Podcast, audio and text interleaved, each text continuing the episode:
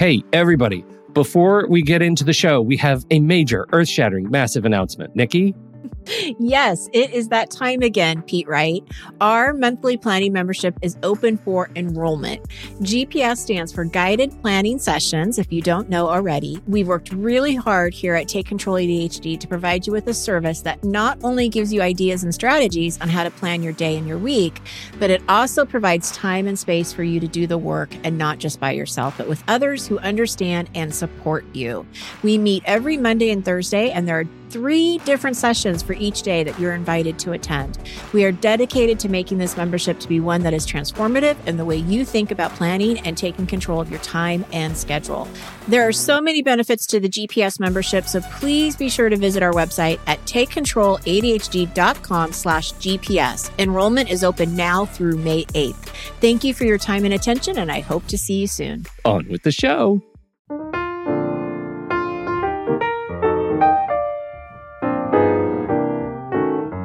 Hello, everybody, and welcome to Taking Control, the ADHD podcast on True Story FM. I'm Pete Wright, and I am here, as always, with Nikki Kinzer. Hello, Nikki. Hello, Pete. Oh, Nikki, my my wife left me. For to go For- to the store. Just no, for three days. She's going to Oh. Burns, but it's as if she left me for. It's there's such grief, and I think we've been around each other for so long.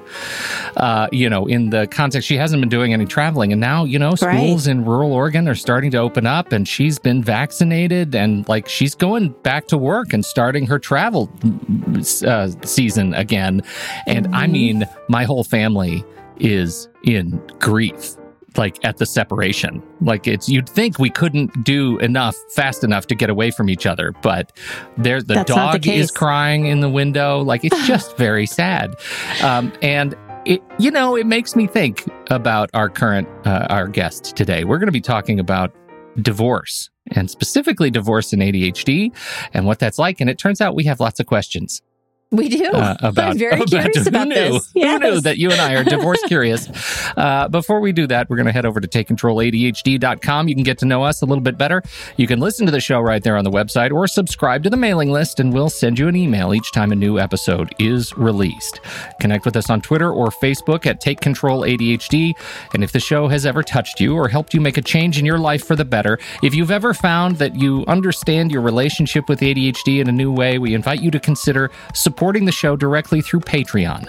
Patreon is listener supported podcasting. With a few dollars a month, you can help guarantee that we continue to grow this show, to add new features, and invest more heavily in our community. Visit patreon.com slash the ADHD podcast to learn more. And I will say, I thought I had more time, honestly. We said last time, in the last couple of weeks, we've we've had a pitch where we've told people we have this new goal that we've been working on and we've really been working on it. And I thought I had about 15 patrons worth of time to at, at our current rate to get everything ready. And then over the last couple weeks, everybody signed up and now we only have one left to hit our goal of 200 before I have to be ready and I'm I'm almost there but I just I'm going to need 199 and 200 and and maybe by 201 I'll I'll be there. it was a surprise. It is a, a su- this is the one of the very best problems to have is uh, enthusiastic folks waiting for our, our new library and uh, eventually our next goal is the the Pete only uh, tech podcast uh, for members only. We're very excited about doing all of these things and thank you so much for your enthusiasm and support to help us get there. It is really really gratifying. Uh, You've got so some work to do. There we go. Now, Uh, the only announcement that I want to put out there is study hall, right? Because I had that one minute of fame in the Wall Street big. Journal, which was That was exciting. big. Yes, and uh, and we talked about study hall in the article, and so I just want to keep reminding people that on Thursday afternoons I have a study hall um, that you can join for four hours, where we're body doubling and getting work done, and I'm leading with the Pomodoro technique. And if you have any questions on how it works, make sure you let me know. outstanding study halls. We're still rolling through it. Check it out, takecontroladhd.com. It's in the coaching tab. And now, let's talk about divorce.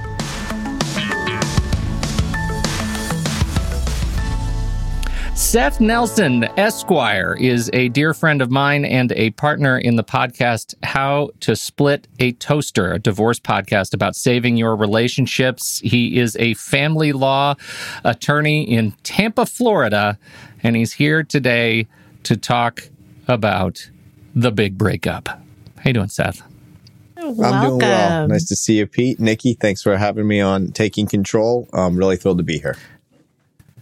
The the whole reason we started this podcast somewhere I don't remember who started it, but we started thinking about uh, just kind of. I, I, think Seth, maybe you and I were talking about some um, uh, something related to ADHD, and you started rattling off these issues where someone who's living with ADHD might be seriously challenged when they approach the legal system. And so we thought this would be a, a great opportunity because we know, uh, Nikki, you should probably talk to this. Uh, like the, the preponderance of evidence says that people living with ADHD have a hard time in marriage. Oh, yes. Yes, definitely. A high, high increase of, uh, or uh, not high increase, but I should say, um, high percentage of doors right? And and yeah. multiple marriages within a lifetime, uh, and it and it can be because both couples have ADHD or just one or whatever. But it definitely can get uh, can get messy.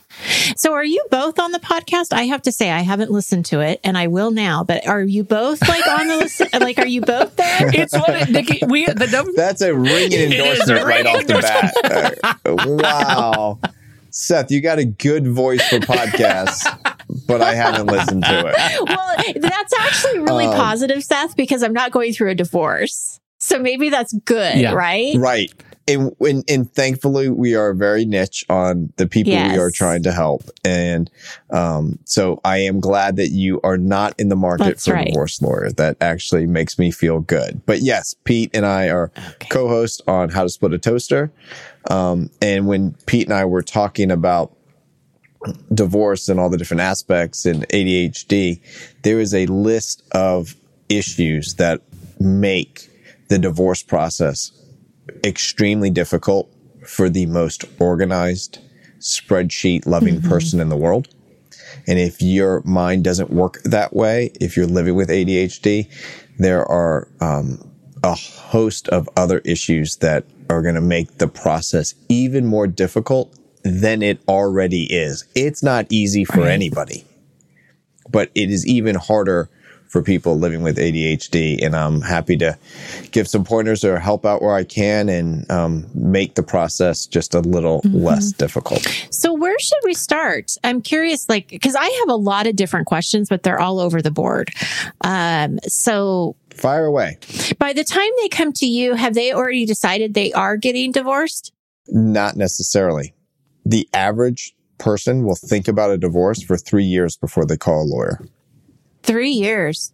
But that kind of makes sense, especially yep. if you have children involved. Right. It's not a decision you right. make lightly. So that does give it some time and credence. But there'll be people that will come to me that will say, I'm done. I'm ready. I've been mm-hmm. ready for a long time. There's others that will come to me and say, I just got served with divorce paperwork. I had no idea this was mm-hmm. even mm. happening.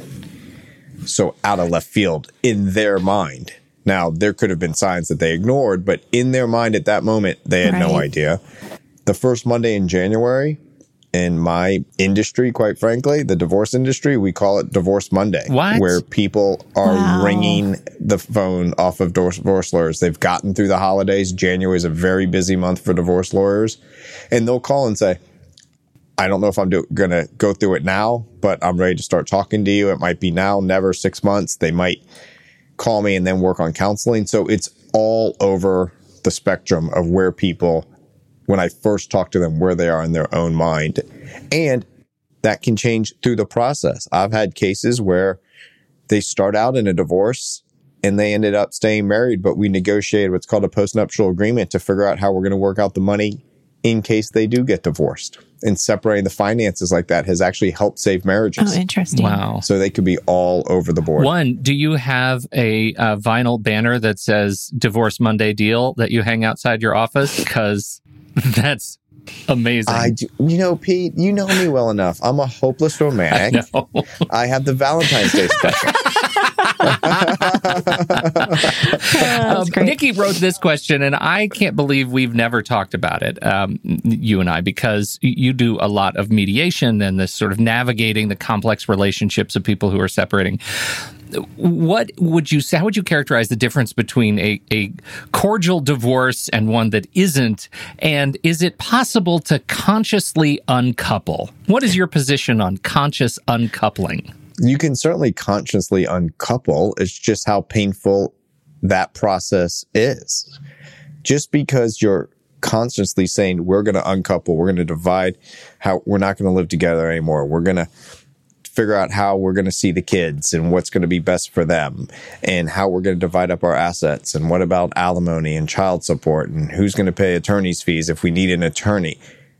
Just if you're consciously doing it and you're trying to be very respectful, you'll still have the same communication problems you might have had throughout your marriage. There are things that went differently than you anticipated them when you got mm-hmm. married. And so when you have the hurt and the people are fearful of what lies ahead because it's an unknown. So it still is difficult. It's never easy. Now, it is easier or not as difficult, whichever way you want to say those two phrases. If you can treat each other with respect, you can understand that most things people are saying are about them, not about you. Don't take things as personal. Now, Pete, you're stressing because your wife left you for three days. Yeah, right. Mm-hmm. And how anxious that is after being through this COVID time that we're still in. M- imagine if she was leaving forever. Yeah. Yeah. And how do finances work? What do we do with the house? All those things. And I am a true believer of whatever your personality traits may be, they are heightened in a divorce. If you're naturally anxious, you're going to be hyper anxious. If you look at every dime on finances, you will look at every penny. So if you are um, suspicious, get ready for the conspiracy right. theories. So whatever your main personality traits are, they are going to be heightened. Be aware of that. Check yourself to see where you are on that spectrum. Sometimes I'll talk to clients and say, Where are you today in our conversation? Are you like all in, Seth? I'm focused. I've got three things I want to talk to you about, or are you distraught and just all over the place? And I'll, I'll work with you wherever you may be on that spectrum. I'm going to find you where you are and get done what we can get done that day. And it might not be everything I want to get done as your lawyer, but I can only go as fast as the slowest person. And there are certain deadlines and requirements that we have to go through, but being able to lay them out and just take it one bite at a time. You eat the elephant one bite at a time and so it doesn't get as overwhelming as the process usually is, can be very helpful. Mm.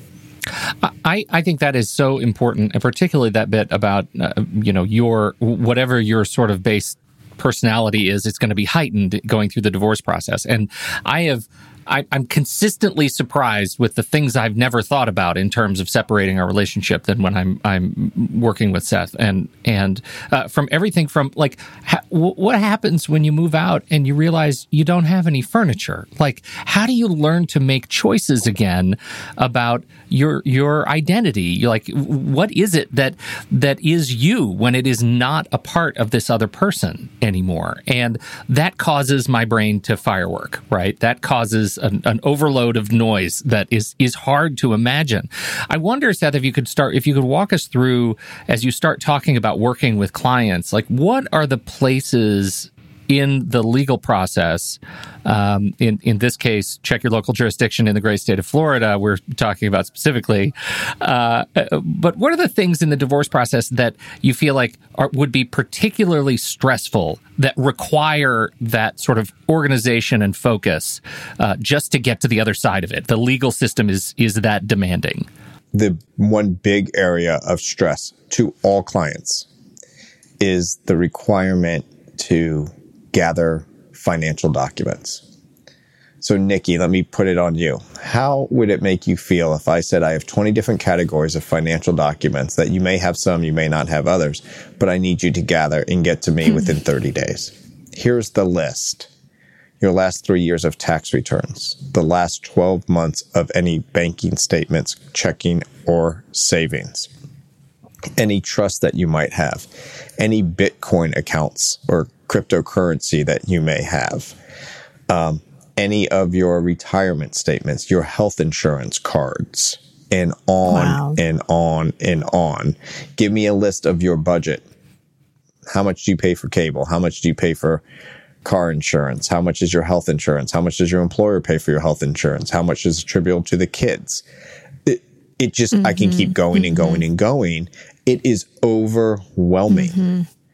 So that I think, Pete, to answer your question directly, is one of the highest areas of stress that the lawyer is putting on the client because we need this information. And how do we get it? Because I can't represent you and tell you how I'm going to divide up your assets if I don't know what your mortgage is and how much is left on the mortgage and what's your house and what's mm-hmm. the value of your house. And this is just the gathering of information stage. I'm not even talking about trial. I definitely want to talk about trial. I, I have an which yeah, we will, right? I, I have an, an interjecting question though that I've never I've never thought of. And when you said 20 categories of financial documents and started listing off all of the the things that I hate to think about, it, it made me wonder from an aspirational ADHD perspective. You're doing that for many clients. How do you keep it all straight? What systems do you have in place to actually manage all of that stuff for your clients? Does your head just work particularly beautifully in this capacity? Yes, it's a beautiful mind, right?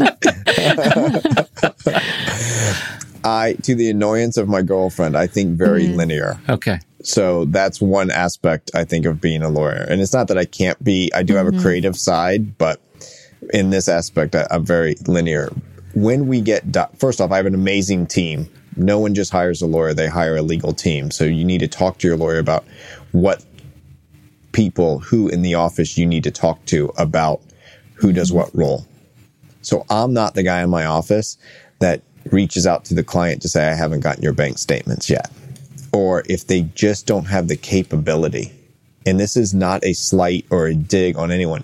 If you don't have what I call the bandwidth, to sit down at the computer and figure out your password and do the lost my password and get the email to change your password to get onto your bank account and then download 12 months of your bank statements because you're going to be distracted by the dog or you got to go to the kitchen and make dinner and then the kids do this and their homework comes in and by the time all this happens at the end of the day you just don't have the bandwidth to do it we have processes here at our office in place to help you get those things done. That that seems key, right? For to have somebody if you're really struggling with that stuff to know that you can count on your attorney's office team to actually help you do the work and keep you on it's like an accountability. It's like a study hall for law. Right. And what I what we mean by this, okay, let's have an appointment where you come in for a half hour or hour. Bring your phone with you. Let's log in. If you don't have your login, we're going to send you the the mm-hmm. email right mm-hmm. now we're going to change your password. We'll record it. Let's get it. You give us permission. Click, click. And while we're downloading, my paralegal's downloading the 12 months of bank statements, it's okay if you start talking mm-hmm. about other things. She can multitask that. That is perfectly acceptable. That's okay. That's who you are. Let's meet you where you are, but we're still going to work with you to get the information that you have or that you can get access to, even if we're the ones helping you get the access to that. And people will tell us, I don't even know where to find my tax returns. We do. We can go to the IRS and ask for what's called your transcripts. It's the IRS format of your tax return. We can do a credit check, freecreditreport.com. While you're sitting here, we can do it right on the computer. Computer, you click yes that we're allowed to do it. So there's ways that we help our clients get us the information that we need to then properly do the analysis and represent them. I have a question. So I know that some of my clients are behind in their taxes. So what happens if you want that tax information, but they haven't paid taxes in the last three years? Happens all the time. You're not alone. Mm-hmm. So we can only get the information that is readily available. Mm. So if they don't have their taxes filed, then we'll say, well, did you get a W 2 from your employer? Mm. And then we'll say, okay, yes, I have no idea where it is. Fine. We'll go ask your employer. Then let's say you don't even work there anymore. I can actually send a subpoena requiring the employer to give me the documents. Mm. I don't even need you for that. Right. There's a legal process that and all these hoops I have to jump through, which I'm not going to bore anyone with today. Mm-hmm. But I can literally go subpoena things if you just can't get them. I've subpoenaed my own clients' bank records because they just didn't have the bandwidth to go get them for me or to come into the office. So I have other levers that I can pull to make your going through the process less daunting. Now, it will call, cost more money, right? It's cheaper mm-hmm. if you give me the bank statements and I have to go file in the court and then subpoena them and send someone to serve the subpoena. There's all these steps, but we're there to help you. And so there are different ways to do it. Now, financially, Nikki, if they haven't filed the bank, the tax returns, that's a legal issue we're going to have to deal with in the divorce. But right. as far as getting the documents, I can get the W 2s we have accountants that we work with. We can refer them to an accountant and mm-hmm. try to mm-hmm. clean it up. That's what I was. Yeah. I, that's mm-hmm. immediately what I was thinking. Is you know, once you're three years behind, then there's a certain amount of just general fear of starting a process that's going to uncover more things that you are not on top of, and uh, I can imagine that being a, a highly stressful, terrifying experience. It is, but most things in life, I believe, the worrying is worse than the doing. Yeah. Mm-hmm. Worrying about, oh my God, I haven't paid taxes for three years is going to gnaw yeah. at you. Right. Once you get it all out there and the IRS says, okay, we're going to put you on a payment plan. Here's your payment plan. And you know what it is. And we're going through a divorce and we're going to count that in alimony or not, or we have some assets maybe we can sell to pay off this debt quicker. You will feel better. You'll mm-hmm. feel better knowing that the plan's in place and it's not something lurking behind you. Oh, I agree with that because it feels just as bad at five years, three years, one year. It's you know you got to take care of it and and get be able to breathe without having that uh, that burden. I do have a question about the cost because I had a, a friend a long time ago who was considering divorce, um, but she decided not to because it was too expensive. So they decided to stay together, but they're not they're not together. They just live in the same house. So, I find that so hard to imagine. I can't. Yeah, right. That, I, I, do yeah, too. I get but, it. I know, get the circumstances. It, I get but, it.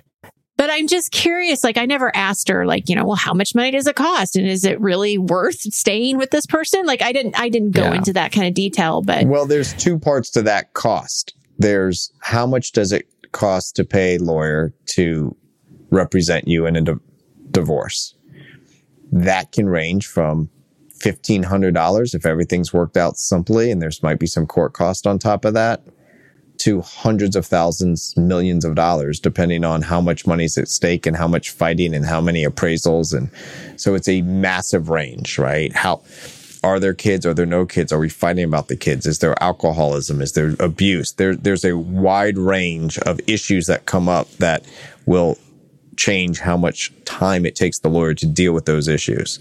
Because divorce is a process. It's not a win or lose. It's problem solving. We have a problem. We are getting separated. We're uncoupling. How do we work all these issues out? The other part of how much does it cost, which might be, Nikki, what your friend was referring to, is I can't afford to live on my own and maintain the same standard of living. Yeah, I think you're onto something there. That makes sense. So they might have said, you know what? We're going to be roommates because we both like the nice yeah. house. And neither yeah. one of us want to go and live have to in rebuy apartment. furniture and have to set up a second of everything. And that's a personal choice people make. And I have no judgment yeah. on that. People get to live their lives. Right. That's a really good point, though, because I think it is. It's probably not so much about the divorce; it's the aftermath of it all. Yeah. And and there's comfort in knowing your current circumstances, mm-hmm. where mm-hmm. There is discomfort in the unknown. Mm-hmm. Like, I know this mm-hmm. guy's going to be sitting on the couch every night that I get home, even though he's not going to help lift a finger to help with the dishes. Right. Right. But I'll do the dishes because he's paying for three fourths of the mortgage. Wow. Mm-hmm. Okay. You we mm-hmm. we digressed a little bit mm-hmm. from talking about the trial experience because I know that's a thing that when you're when you're talking to folks who are living with ADHD who maybe have distractibility or hyperactivity issues that they're dealing with, that might be a source of um, anxiety. How do you how do you navigate the trial experience? It's a source of anxiety for everyone. Less is more, and there's two parts to this when you talk about trial. the two parts really are the testimony. So when that client is sitting on the stand, like you see in the movies, and they're being asked questions by either me, their lawyer, the opposing party's lawyer, or the judge. The easy part in all of that are the questions from your lawyer. Right. Because you know what's mm-hmm. going to be asked. We can prepare. Mm-hmm. And if your lawyer's really doing a good job, they should prepare you for the questions that will be asked by the other lawyer and potentially even by the judge. The same rules apply to answering all of the questions. And if you can stick to a few basic rules, it makes your life on the stand much easier.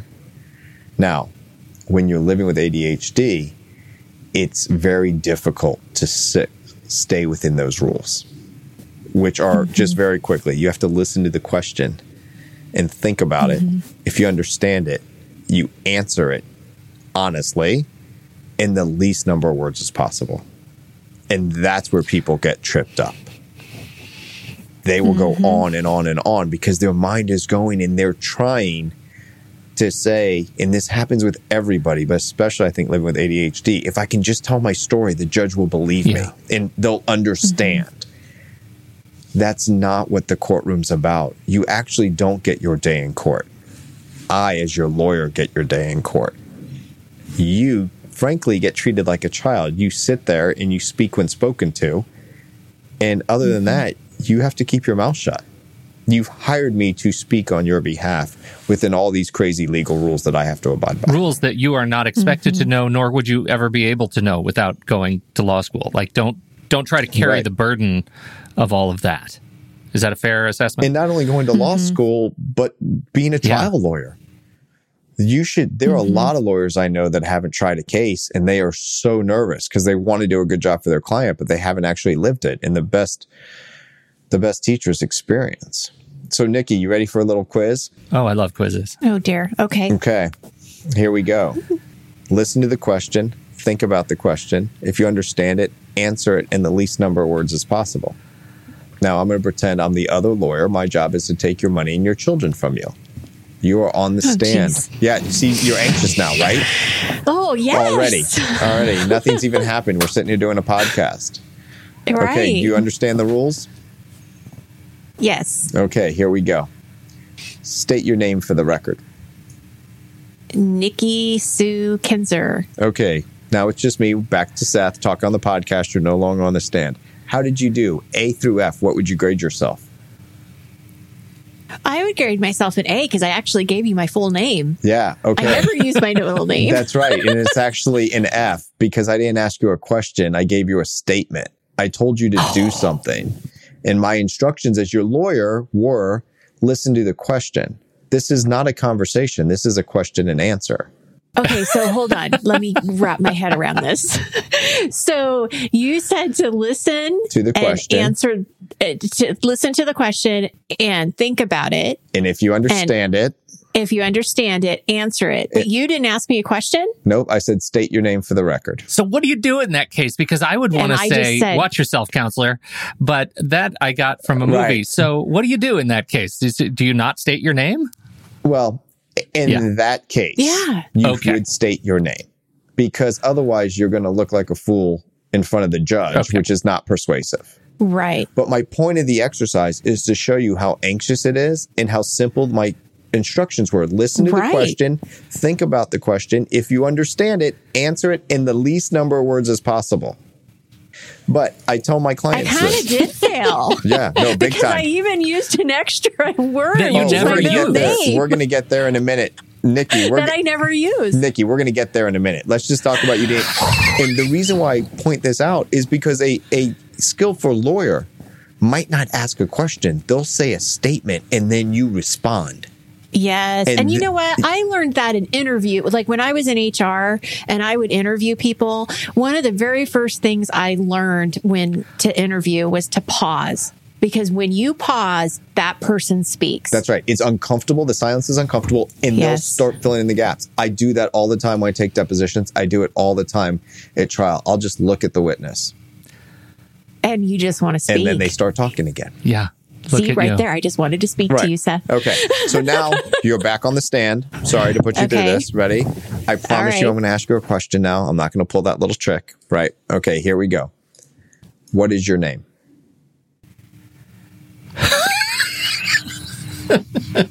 Nikki Kinzer. Look how long that took. That he started laughing. oh, Nikki, how did you do there? We're grading you now. Well, it was a question. I understood it and I did think about how I was going to answer and I did do it in the fewest words possible. So I disagree. I you could have just said Nikki. Right. No? I disagree. Oh no. Bingo. So really? think back to when you're single and you're at a bar and a nice guy comes up to you and says, Hi, what's your name? Do you say, Hi, I'm Nikki Kinzer? Do you say Nikki? No, of course not. Right. Not if you, well, if you yeah. don't want to talk to the guy, that's what you say. But if you want to talk yeah. to the guy. So what you did, and this is really important because I want people to be themselves on the stand, even if you're living with ADHD. It's okay. It's not a negative. We're going to get that information out. We're going to have the judge understand it, but it's going to be understood through the answers and questions. Okay. Mm. So my point to that is, is that you answered formally. In fact, when I, I said state your name, you even gave your middle name. That's a very formal answer. Oh, because totally, you pictured yeah. yourself in a courtroom, which is a formal setting.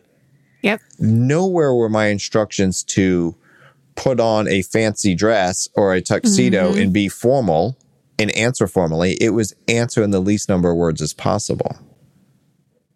And mm. if you're living with ADHD, this is really important because if you can just practice with your lawyer of listening yeah. to the question and answering and stopping. It's okay if your mind is running inside your head. I don't have a problem with that. I just want you to answer the question and sit silently. So this is what happens in court. And I'm going to show you why this exercise is very valuable to clients on the stand. Now I'm going to ask you, what is your name? You're going to say Nikki. And then look what I do as a lawyer. What is your name? Nikki. What is your full name?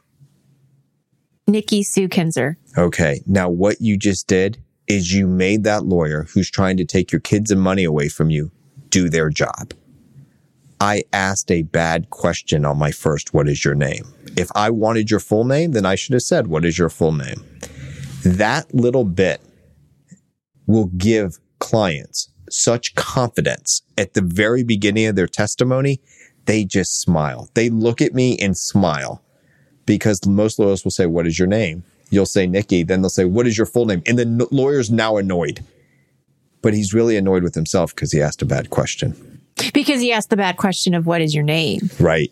If he wanted the full name, that's what he should have said. Don't help them do their job. I see. I see. There's another piece to it that I think if I've if I've learned anything about this Q and A, and believe me, Nikki, the number of times Seth has put me on the stand, it's too many to count, and I fail. I fail every time. Oh, it's fascinating. But, but, the thing that I think I've I've said, and uh, Seth, please stop me. I know you will stop me when I start lying on your behalf. But the thing that I find so interesting about the way Q and A works in this process is that by answering in as few words as possible, you're actually not just making the other lawyer do their job, you're allowing your lawyer to build the wall the way he needs it designed. Every every question and answer is a brick. And if you go too far, that brick starts looking like something that isn't the wall that Seth needs to build. If you answer the questions as designed, you're allowing them to, to build this wall that is in your favor, that actually tells the whole story. And I'll, I'll do it a little different than a wall piece. Yeah. Just for the visual is th- these are all pieces to a puzzle. Yeah. It's a jigsaw puzzle that I have a picture that it, when I put all those puzzle pieces together, that's what it should look like for the judge. And as a client, I might not have any perspective on what that picture looks like. Yeah, I mean, we'll talk about it. We'll talk about my themes to the case, but there are things that happen in court that happen so fast that the clients don't understand, nor should they. Yeah. But my point is, don't start adding pi- picture puzzles that I don't know about. Yeah. So just by answering the question and zip, zip. Do you ever do that in court? Okay. oh my God. I would love to. I would love to be able to do that. I but, have a question.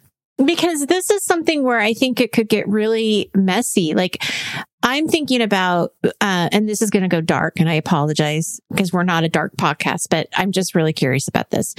If you have a relationship that is abusive, and you do have like a gaslighter in the position, you know, in the relationship, whether you're representing them or not, right? Um, what you just did is like such a trap for the more vulnerable person, right? Because they're going to want to try to defend themselves or try to say this person did this, this, and this. And then you've got somebody else who's like, yeah, but you did this, this, and this. It almost makes that person feel even smaller. Like, how do you deal with that when you know there's abuse in the relationship? I'm going to make sure I understand your question because when there's abuse in a relationship, it's very serious. I, I take all my cases seriously, but there's an added heightened of safety. Yes. Okay? Yes, for sure. So there is information that I will be given. And then there's what I can prove in court. And those might be two dramatically different things. Okay. Mm-hmm. So when it comes to someone that is being accused of being an abuser, I might not know the answer to that question. I know my client has been accused, and I've represented clients that have been cu- accused of horrific things to children. Mm-hmm. And then in cases I've dealt with on many cases, it turned out not to be true. Mm-hmm. So the real kind of trap in your question is assuming I know the answer. Well, that's a good point. Right. Okay. I've represented people I know have abused people or I thought very strongly because either one, they told me and I believe mm-hmm. them or two, we were in a domestic violence injunction and the judge said, have you been arrested? Yes. Do you want to take the fifth amendment? Your right to the fifth amendment, not testify. That would be against yourself. And my client had said, yes. Okay. Mm-hmm. I've also been on the other side where I've represented people that have been abused. When you're asking those questions, it's all, there is a level of skill that comes with being a trial lawyer on getting to what you believe the truth is for the judge to hear. Mm-hmm. And sometimes you can get it through the rules of evidence and sometimes you can't, but you just do your mm-hmm. best. It isn't a trick though. Right. At no time am I asking a trick question. A trick question mm-hmm. is frankly going to confuse myself and it's not going to be succinct and persuasive to the judge. The judge mm-hmm. knows, right? Mm-hmm. It's doing it within the rules of evidence. But for someone living with ADHD, it's okay for your mind to keep going mm-hmm. as long as you're not saying it out loud. Mm-hmm. And then you'll get refocused when they ask you that next question. And if your cadence is a little slower because you got to think about that question and your mind is racing and you want to make sure you answer it, that's okay. Because in court, I'm going to ask my client who's living with ADHD, do you have ADHD? Yes. How, and this is an open ended question, does that impact you when answering questions? Mm. Sometimes I'm slower and I might go off the question's path, not by a meaning to, is I'm trying to get it all out. That's how my mind works. Mm-hmm. Yeah. Mm-hmm. Right. Now the judge hears that and right. doesn't and think it. you're avoiding the question the one thing judges really dislike is when you don't answer the question because they're listening to the question, they're looking for the answer, they're trying to like take their notes, do do all the things they need to do and compare it to the law. And when you don't answer, they get very frustrated. Mm-hmm. What's your strategy for guiding clients and working with specific judges? Do you ever say, like, this judge isn't going to have any patience for you and your ADHD right now? Or if you're just honest with the judge, they might be more forgiving in the, in, you know, in case you go off on a tangent? Like, do you navigate that specifically, or is there always just one rule? No, there's the one basic rules, yeah. but you always adjust for, I, pre- for the judge. I prepare the same way for every case. I prepare, prepare, know the information, know the yeah. facts, work with my client, prepare them. When I'm in the courtroom, depending on the judge and how things are going, you'll tack and go different ways. And Pete, the assumption you make, which is a fair assumption for someone that's not a practitioner, yeah. is that I know the judge I'm going to have. Right. I've walked into court, I'm ready for a two day trial thinking it's one judge. And now I have a senior judge because my judge is sick. Mm-hmm. So that's why you prepare the same yeah. way and you've got attack.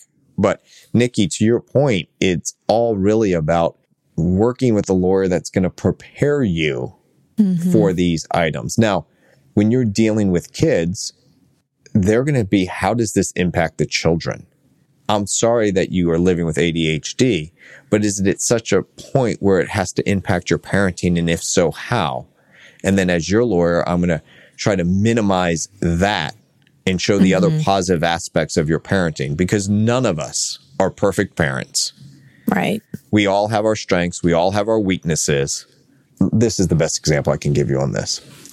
If you're living with ADHD, you, when you're looking at it, it might be like a, um, a spigot that has a hose that's all messed up and it's turned on and the water's just gushing at the top.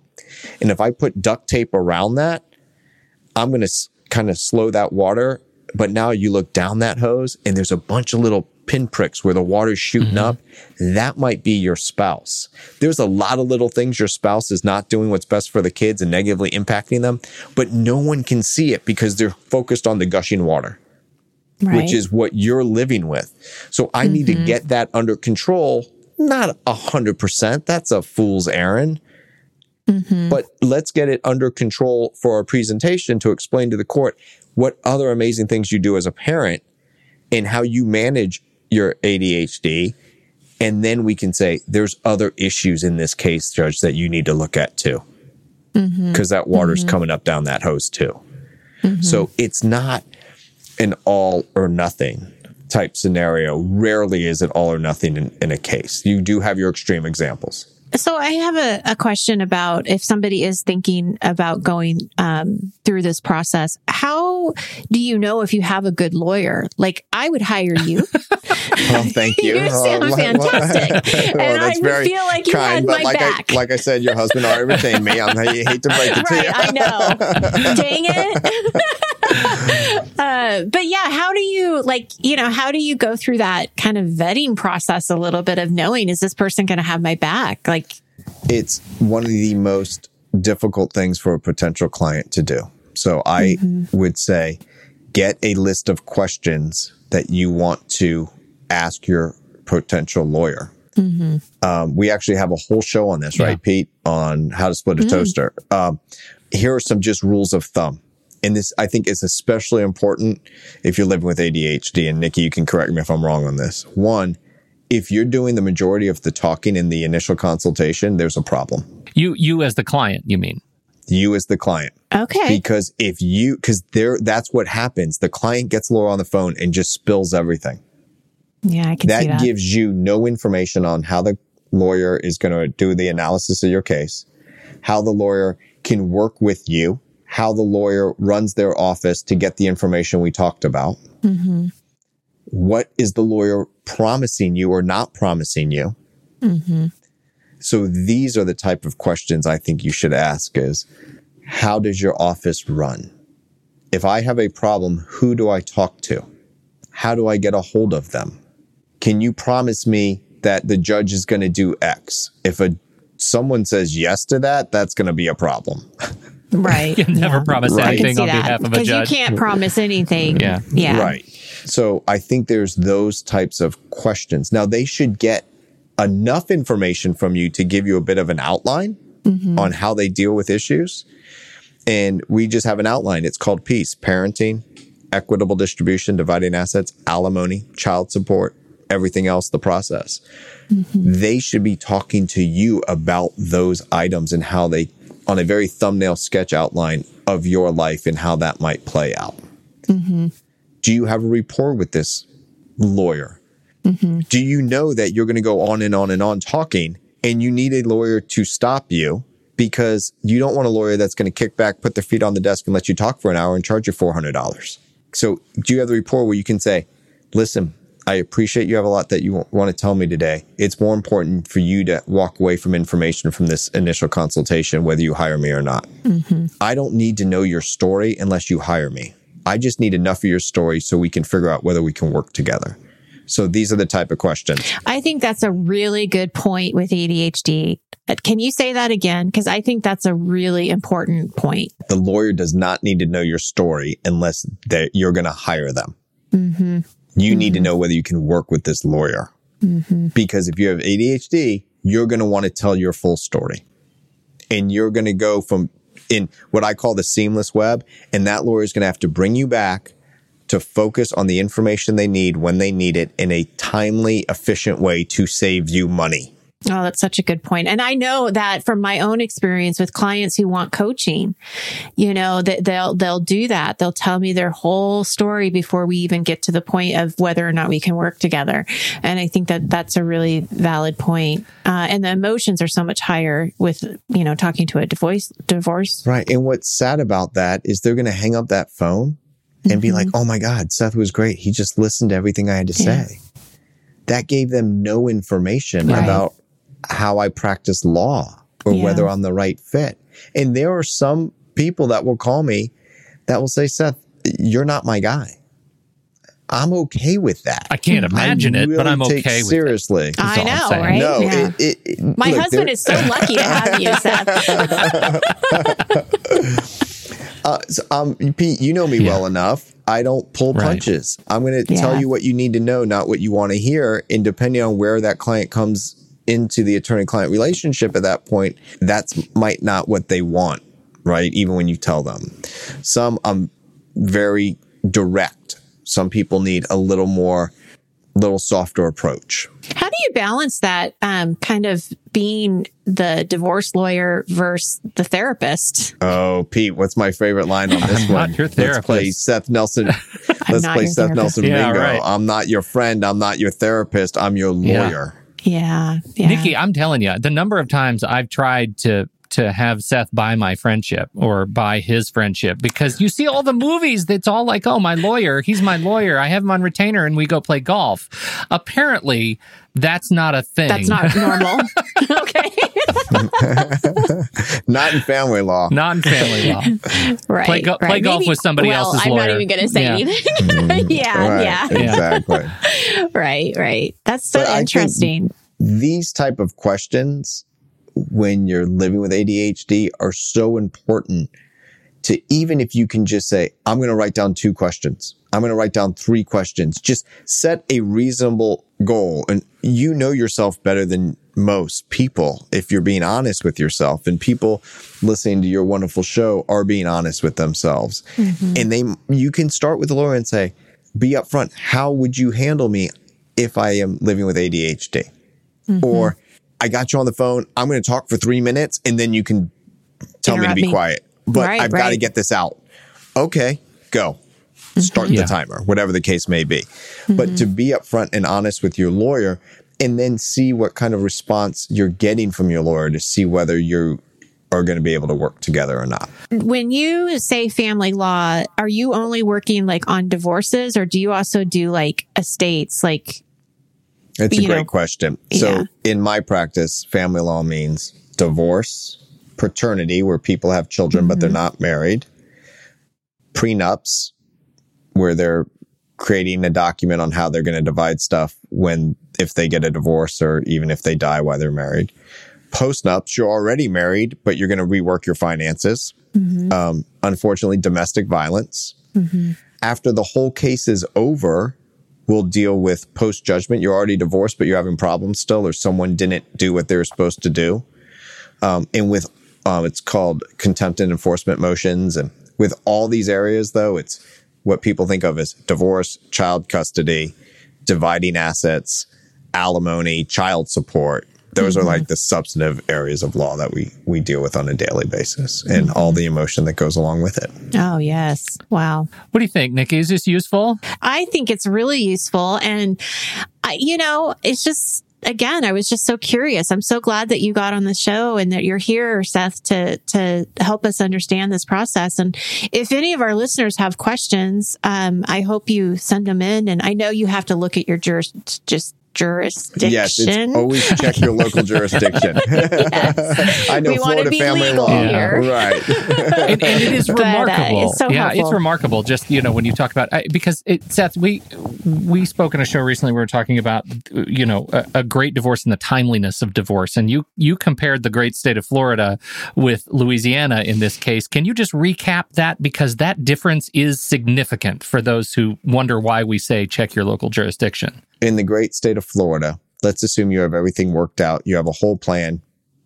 Everyone agrees. Easiest divorce ever. You come to me, I can get that filed and I can have you divorced within 21 days. Yeah. Okay. Everything works out perfectly. No problems. Everyone's done. Now, you might have taken longer to get to that point, but from the day I file right. to the day I get you divorced, the soonest I can do it is 21 days under Florida family law. Louisiana, it's 360 days. It's almost a year. There's a waiting period. Wow. And that's yeah. if everything is agreed. And I might have the number of days wrong. It's almost a year even if everything's agreed, you have to be separated or something of that nature for that long. And we were speaking to a, a guest on our show that went through a divorce in Louisiana and it was basically agreed to, and they had to wait almost a year. A lot happens wow, in a year. That is it, crazy. It is amazing. And, and I, I imagine our global audience, uh, you know, uh, is it, there are different stories from around the world. I'd check your local jurisdiction, but I'll tell you, just having, being able to have a framework of what to expect going through a divorce uh, is, I think, really powerful. And I'm for anybody mm-hmm. listening, I, we're so sorry if your relationship is suffering to the point that you're thinking that it might be time for a divorce. But we also hope that you uh, have gotten something out of this to maybe ask the right questions and uh, and take the right steps forward uh, to do it. Well, and I just want to say one last sure. thing about that, Pete. I think that you know one of the things about ADHDers is they're they're not always self advocators, yeah. right? And so I think you know that is probably something to have that conversation around your lawyer with is that you know even though you may feel and know that you deserve something, you may back down. So having somebody be able to advocate for you and, and build your confidence so you can advocate for yourself. I mean, there's a lot of value in that mm-hmm. too, I think. So just keeping that in mind that. And Nikki, to layer on top of that, you've just described part of the grief process of going through a divorce. It's grieving. And one mm-hmm. of them mm-hmm. is bargaining. I'll do anything to keep you. The other is bargaining. I just want it done. You can take everything. Right. Yeah. So that happens in all cases. And then when you add on where you're not a great advocate for yourself, and everyone will have some buyer's remorse on any deal that they have because they always think about what they gave up and not what they got. And mm-hmm. a lot of what you get is not going through a trial. Mm-hmm. But just to layer that in, as you're saying, if you if you're not a great advocate for yourself, to have someone that you can communicate with about your issues and how to potentially solve these problems is, mm-hmm. is vitally important. Seth Nelson, mm-hmm. uh, you're a champ, man. Thank you so much for uh, coming and, and, sharing your insights. Where where do you want to tell people to go to learn more about uh, your stuff? Well, uh, my website's Nelson Koster. That's N E L S O N K O S T E R dot com.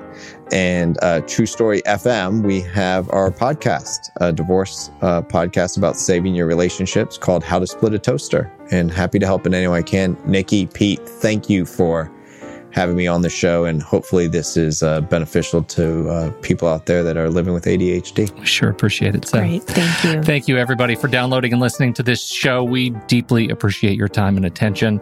Uh, and on behalf of Nikki Kinzer and Seth Nelson, I'm Pete Wright. We'll catch you next week right here on Taking Control, the ADHD podcast.